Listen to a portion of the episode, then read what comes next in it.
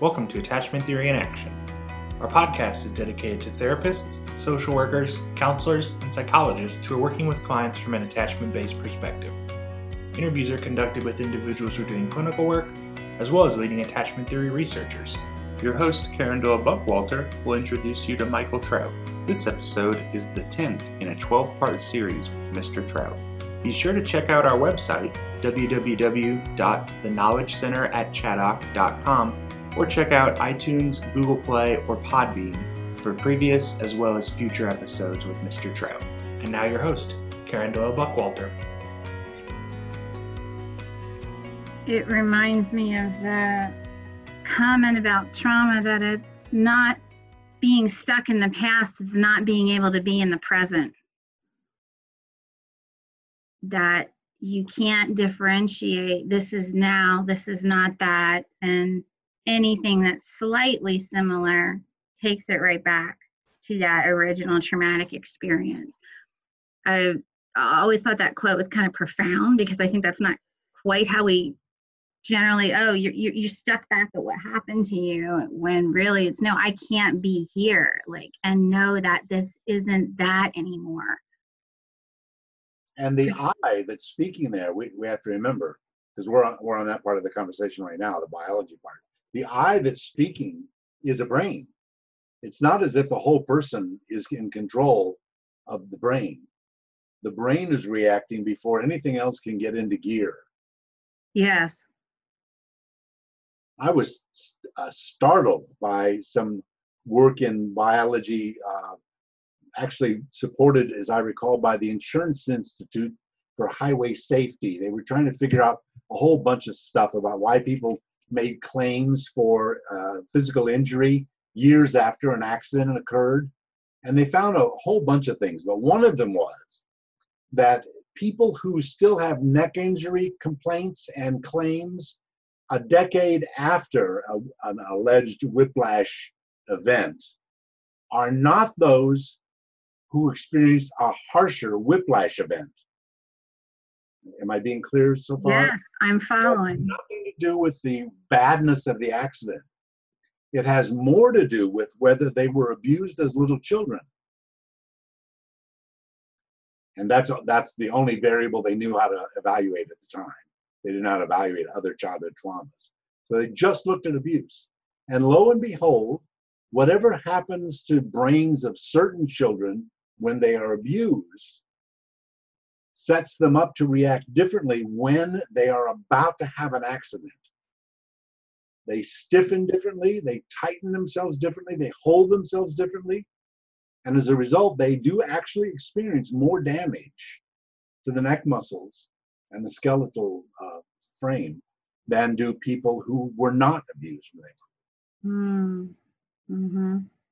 There was a similar finding, although it's been equivocated since, that some of the boys uh, that first came back with PTSD, uh, we noticed uh, there was an overrepresentation among them of boys who had themselves been uh, traumatized or physically abused when they were little boys.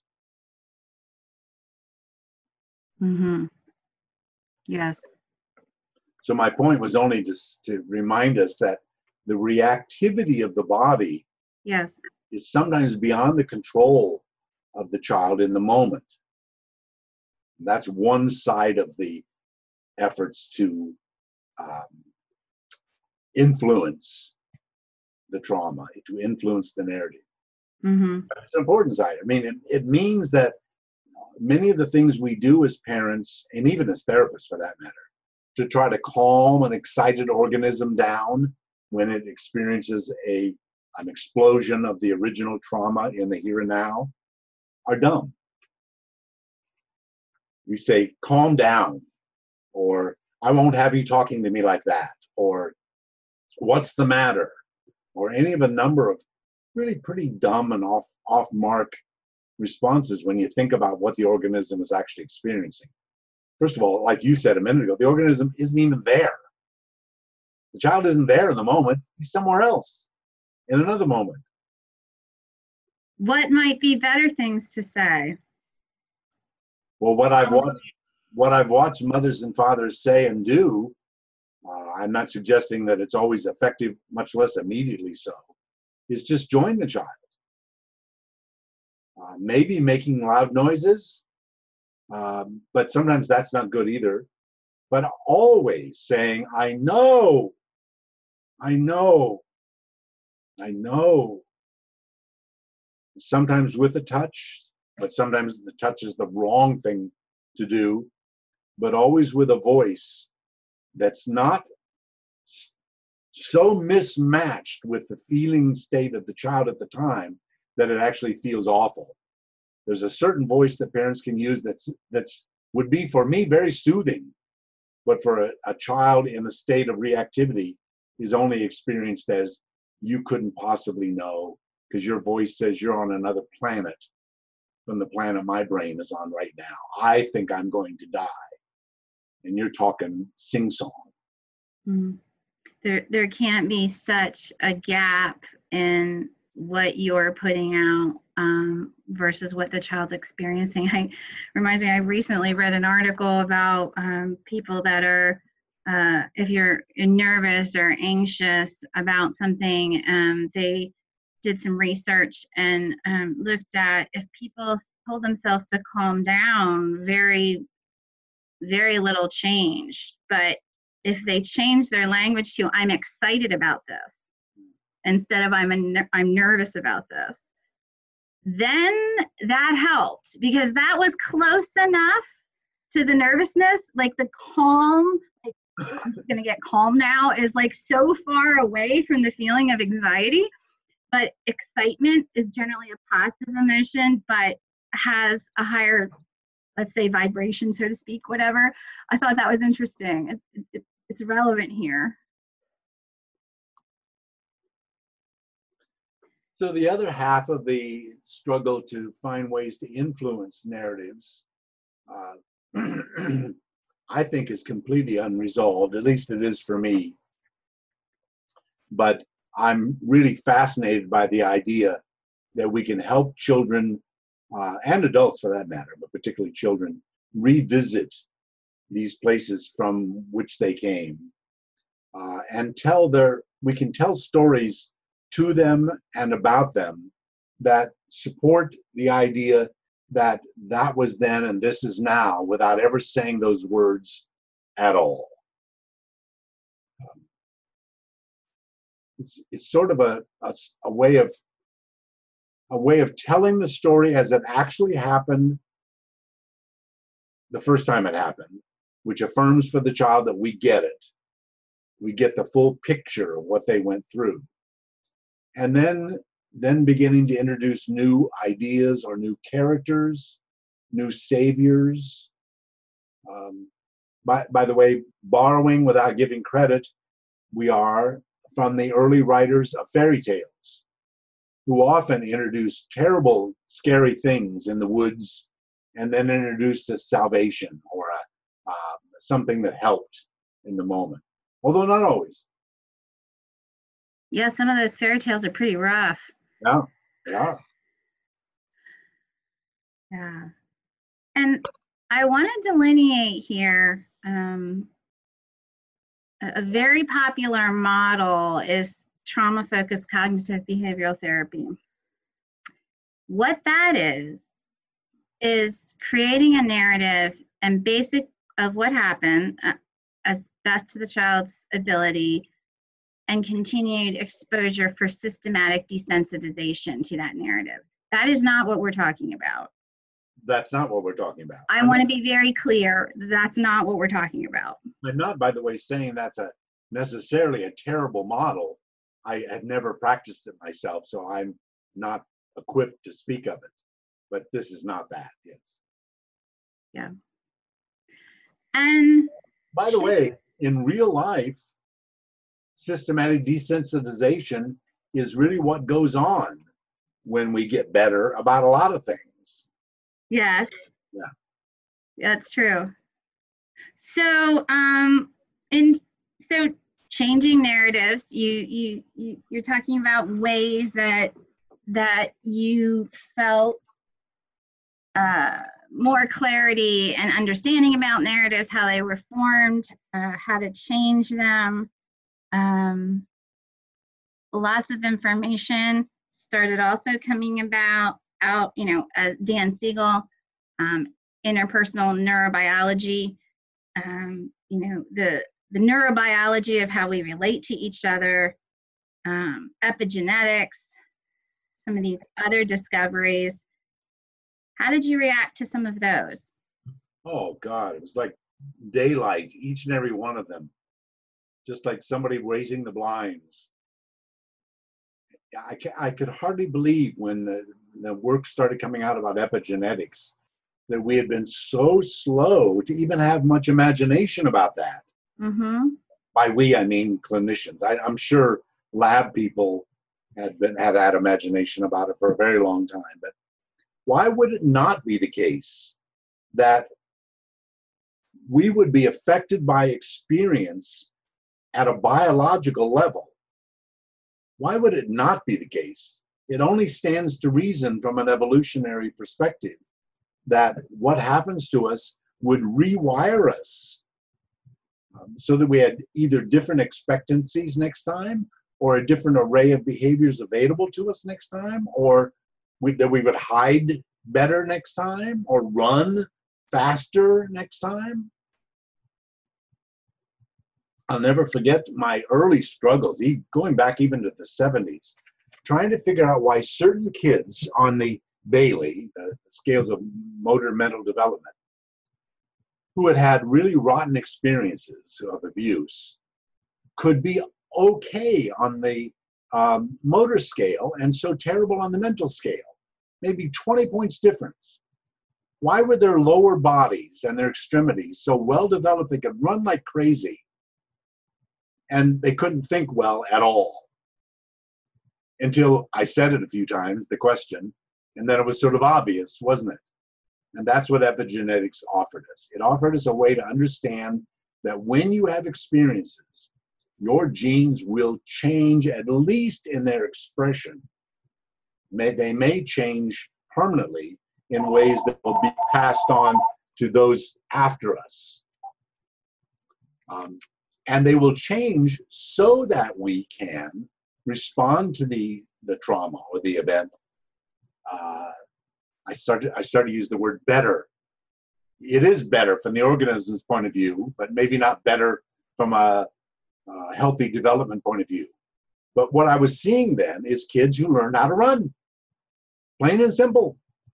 Kids who who learned what danger looked like, smelled like, felt like, faster than anybody else, and learned how to get away from it quicker than anybody else or than they could have earlier. They were changed people. Mm-hmm. What we didn't know, and I, to my knowledge, we still don't know for certain, is how much of that is permanent uh, genetic change that we will pass on to our offspring, and how much of it is merely change in gene expression uh, at the moment, having to do with how we will develop courses of development that that weren't in us when we were conceived but are now in us as prenates or babies or young children. We turn out to be completely different people as a result of experience. And going along with, uh, I think no discussion about this is complete without mentioning the nature versus nurture controversy and how that just turned it on its head and said it's both. Stop arguing. You know, nature needs nurture or nature will respond to the environment. Um, and our our dichotomous thinking gets us in trouble all over the place. Sure does. I won't say any more about that at the moment, but with the nature versus nurture controversy, I think is a good example. By the way, all of that um, involvement of biology in our thinking about child development changed dramatically, at least it did for me, our understanding of what trauma even was in the first place. Um, I gave up long ago the idea that trauma ever refers to an event. I simply flat out reject the idea There's no such thing, in my view, I would even go so far as to say there's no such thing as a traumatic event. Events aren't, have no such characteristics.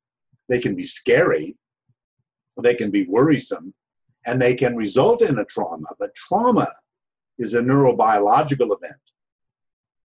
And that means to me, by definition, is an entirely personal phenomenon. How I respond to a gunshot going off right next to my head or a mile away is completely different than how you would respond to that. That can't be if gunshots going off are traumatic.